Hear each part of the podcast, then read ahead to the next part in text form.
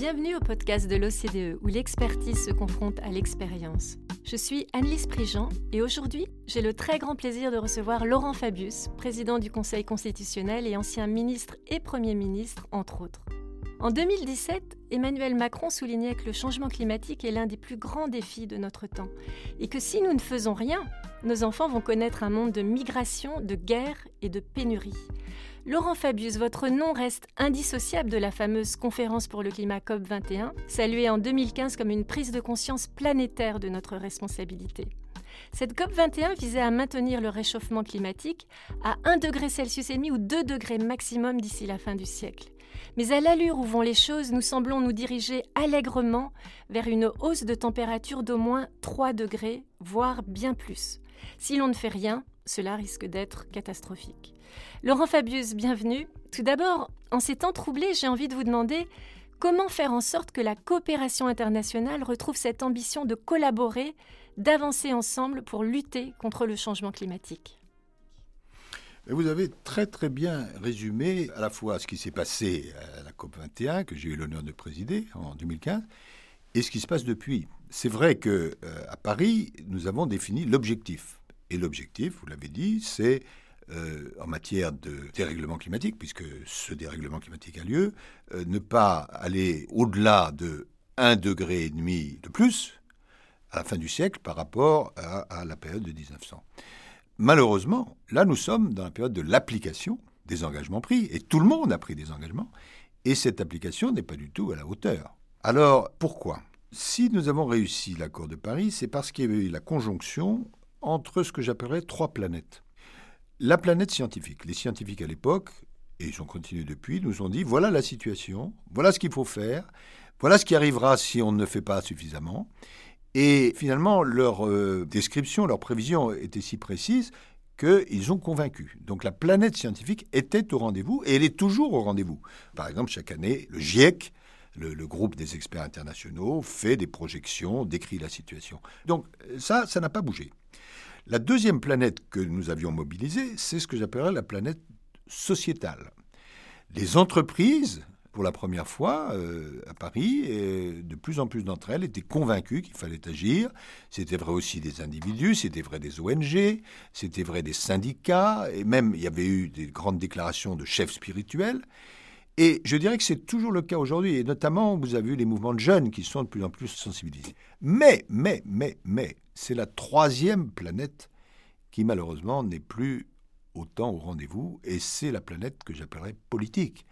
À Paris, tous les États du monde ont signé les objectifs. Mais dans l'application, on voit que beaucoup d'entre eux ne respectent pas les engagements qu'ils ont pris. Et donc tout le problème euh, qui est maintenant devant nous et qui est urgent, si on veut que le monde soit encore vivable, c'est d'arriver à convaincre euh, les gouvernements, les États, de euh, respecter les engagements qu'ils ont pris à Paris. Alors comment ça peut se faire? Ben, Il y a la pression des populations, il y a la pression de ce qu'on appelle les pairs, c'est-à-dire les autres gouvernements, il y a la pression des votes, il y a la pression des entrepreneurs, il y a la pression des syndicats, il y a la pression du droit. bref, il faut faire comprendre que euh, c'est nos vies aux uns et aux autres qui sont en jeu. Exactement. Et vous parliez du droit. Euh, dans la dynamique créée par l'accord de Paris, est-ce que vous pouvez nous dire un mot du pacte mondial pour l'environnement? Volontiers. Euh, au fond, l'idée est très simple.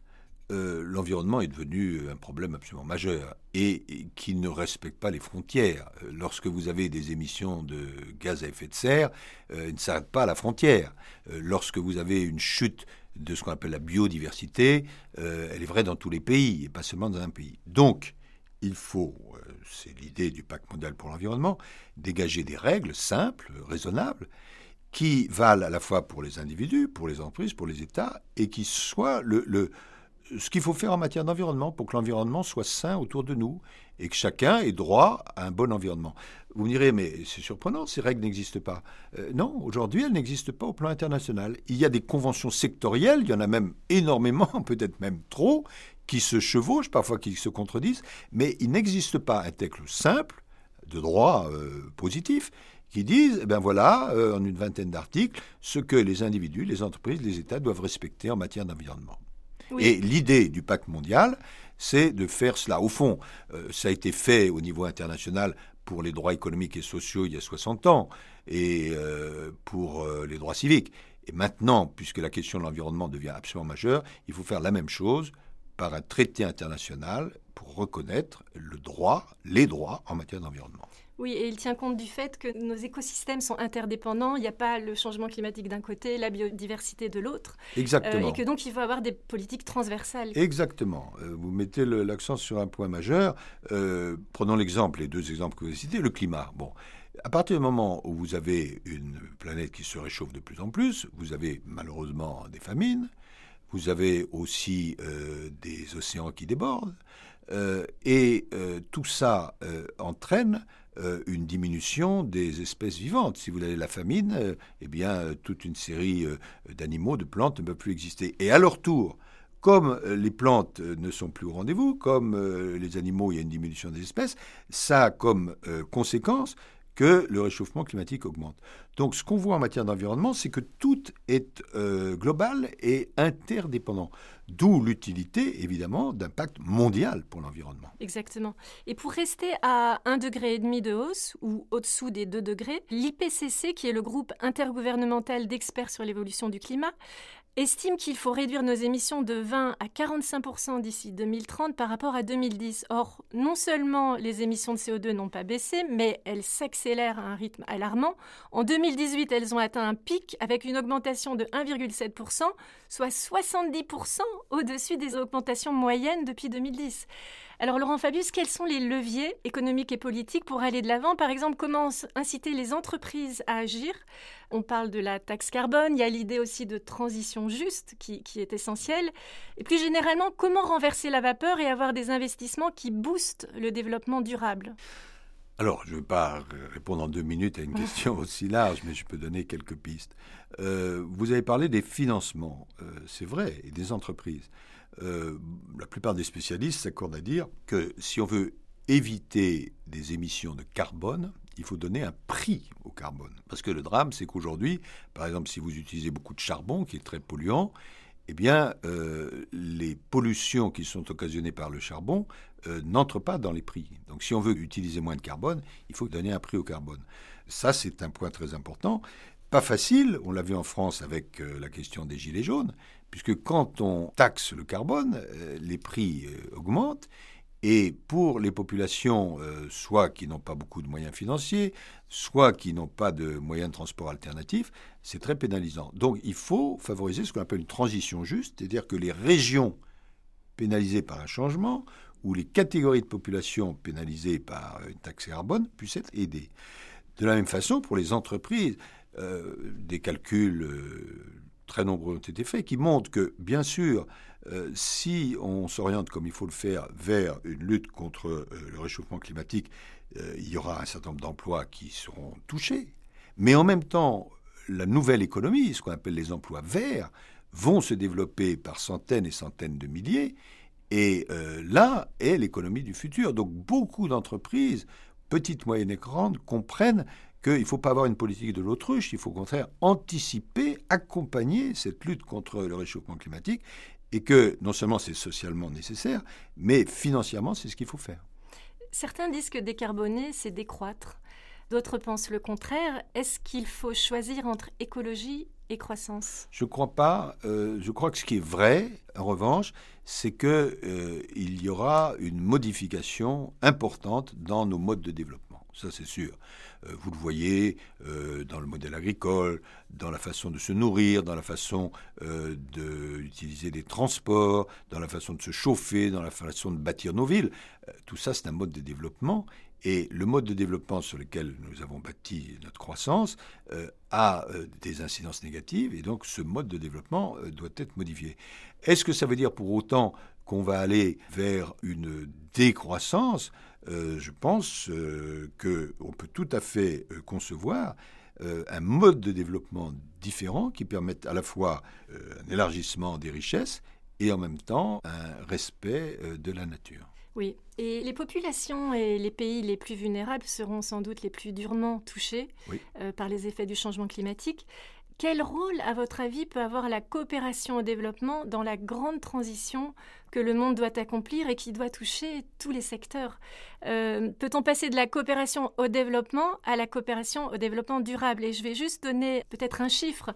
De 2016 à 2017, le financement public au développement était lié aux énergies fossiles à hauteur de 3,9 milliards de dollars, ce qui est énorme. Oui, ben, là aussi, vous avez raison. Euh, D'abord, vous avez parlé tout à l'heure de transition juste. C'est un concept très important et il faut bien comprendre que les euh, pays les plus précaires ou les populations les plus précaires risquent d'être les plus directement impactés par le réchauffement climatique. Prenons l'exemple de la plupart des pays africains. D'une part, euh, ils, n'émettent très peu de CO2, mais en revanche, ce sont euh, les plus victimes du réchauffement climatique. Et ils n'ont pas toujours, loin de là, les ressources financières ou technologiques pour euh, faciliter euh, cette lutte contre le réchauffement climatique. Et donc il faut les aider financièrement et technologiquement. C'est ce qu'on appelle la transition juste. La transition doit être juste pour les populations à l'intérieur des pays développés et à l'intérieur des pays en développement. Et il y a toute une série de régions qu'il faut aider. Donc ça signifie une nouvelle conception de l'appui au développement. Et euh, c'est tout à fait vrai, c'est une des recommandations qui sont faites notamment par euh, l'OCDE, à juste titre, que euh, lorsqu'on subventionne les énergies fossiles, finalement, on fait un double mauvais calcul. D'une part, ça coûte beaucoup d'argent, et d'autre part, ça pollue énormément. Et ça coûte beaucoup d'argent à qui? Ça coûte beaucoup d'argent aux populations qui sont les victimes de cette pollution. Et donc, il faut, autant qu'on le peut, remplacer ces subventions aux énergies fossiles par des appuis financiers aux énergies renouvelables et au développement. Oui, des changements s'imposent. Et dans nos mesures, est-ce qu'il ne faut pas aussi aller au-delà du fameux PIB, le produit intérieur brut, et inclure plus explicitement le capital environnemental et social dans ces mesures? Bien sûr, c'est un vieux débat, mais qui a d'autant plus d'actualité aujourd'hui. Euh, c'est-à-dire que la plupart de nos indices, que ce soit les indices, les indicateurs internationaux ou nationaux, ont une vision assez fruste euh, de la croissance. Par exemple, s'il y a beaucoup d'encombrement dans les rues euh, des grandes villes, eh bien, euh, quand les voitures sont à l'arrêt tout en continuant pour leur moteur à tourner, ça enrichit la croissance. Non, ça enrichit pas la croissance. Ça enrichit l'indice actuel de la croissance, mais pas la croissance. Et donc, il faut se tourner vers un mode de vie plus qualitatif et des indicateurs qui prennent en compte cette dimension qualitative. Beaucoup de pays sont en train d'élaborer des budgets verts, c'est-à-dire que dans le budget, la loi de finances de chaque année, ils font apparaître en quoi euh, les décisions budgétaires ont des conséquences positives ou négatives sur la croissance verte. Euh, et je pense que c'est dans cette direction-là qu'il faut aller. Alors, dans les pays de l'OCDE et les BRICS, la pollution de l'air due au transport routier a déjà fait plus de 3 millions de morts en 2015. Et on voit qu'on est en train d'hypothéquer l'avenir et qu'on va, on arrive aussi à des, peut-être des points de basculement, des points de non-retour dans nos écosystèmes. On voit que les jeunes, et notamment avec Greta Thunberg, se mobilisent et demandent des comptes aux adultes qui sont aux commandes et nous disent le monde ne peut plus attendre. Que pensez-vous de leur action? Alors, euh, deux, choses dans, la question que vous posez. Euh, d'une part, euh, c'est vrai qu'il nous faut modifier notamment nos modes de transport. C'est toute la question des, des, modes doux de transport, des véhicules électriques, etc. Parce que c'est vrai que les modes de transport actuels euh, souvent fonctionne à partir des énergies fossiles. En ce qui concerne la mobilisation des jeunes, elle est impressionnante euh, et elle est très significative. Euh, et bien sûr, certaines formes sont parfois critiquées, mais moi je crois qu'il faut regarder l'essentiel, qui est que les jeunes ont bien compris que si on continuait sur la pente actuelle du réchauffement climatique notamment, euh, c'est la vie de centaines de millions de personnes euh, sur la planète qui euh, serait rendue impossible. Et, compte tenu de leur jeune âge, ils sont encore plus sensibles que les adultes. Mais ils sensibilisent les adultes, leurs parents, leurs grands-parents. Et donc, au total, je pense que la mobilisation de ces jeunes est positive. Alors j'entends des critiques qui sont faites sur telle ou telle expression utilisée par tel ou tel. je pense qu'il ne faut pas s'arrêter à cela. La réalité, c'est que les jeunes fournissent une alerte qui est extrêmement utile. Quel est à votre avis le rôle que peut jouer l'OCDE pour aider le monde à aller de l'avant? Oh, ben, L'OCDE joue déjà un rôle considérable. Vous parliez au début de notre entretien de la COP 21 en 2015. Euh, j'avais euh, souhaité que, à l'époque, l'OCDE fasse une étude euh, précise sur les financements des pays riches vers les pays en développement. Parce que cette question des financements était une espèce d'épée de Damoclès qui pesait sur la COP21.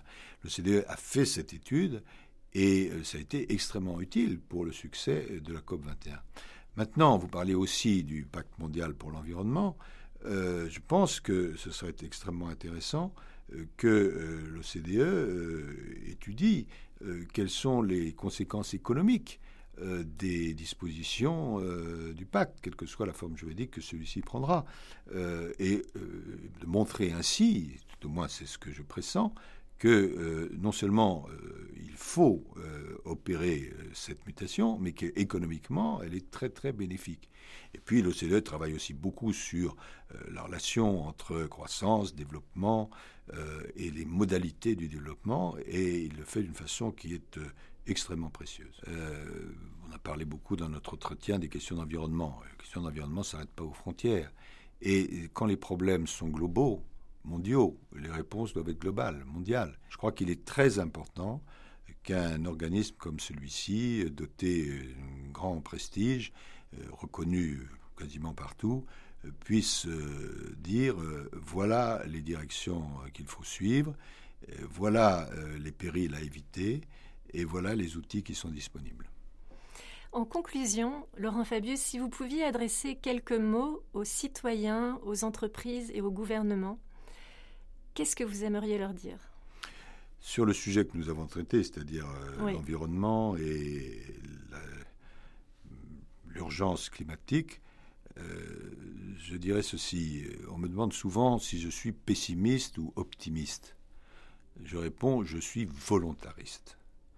Euh, nous n'avons pas le choix. Et il faut agir, et il faut agir vite. Parce que si l'on renvoie à plus tard, ce sera trop tard. Merci beaucoup Laurent Fabius. Chers auditeurs, pour en savoir plus, n'hésitez pas à consulter la page de l'OCDE sur le changement climatique. Vous la trouverez à oecd.org slash fr slash env slash cc. Je suis Anne-Lise Prigent. Merci d'écouter les podcasts de l'OCDE.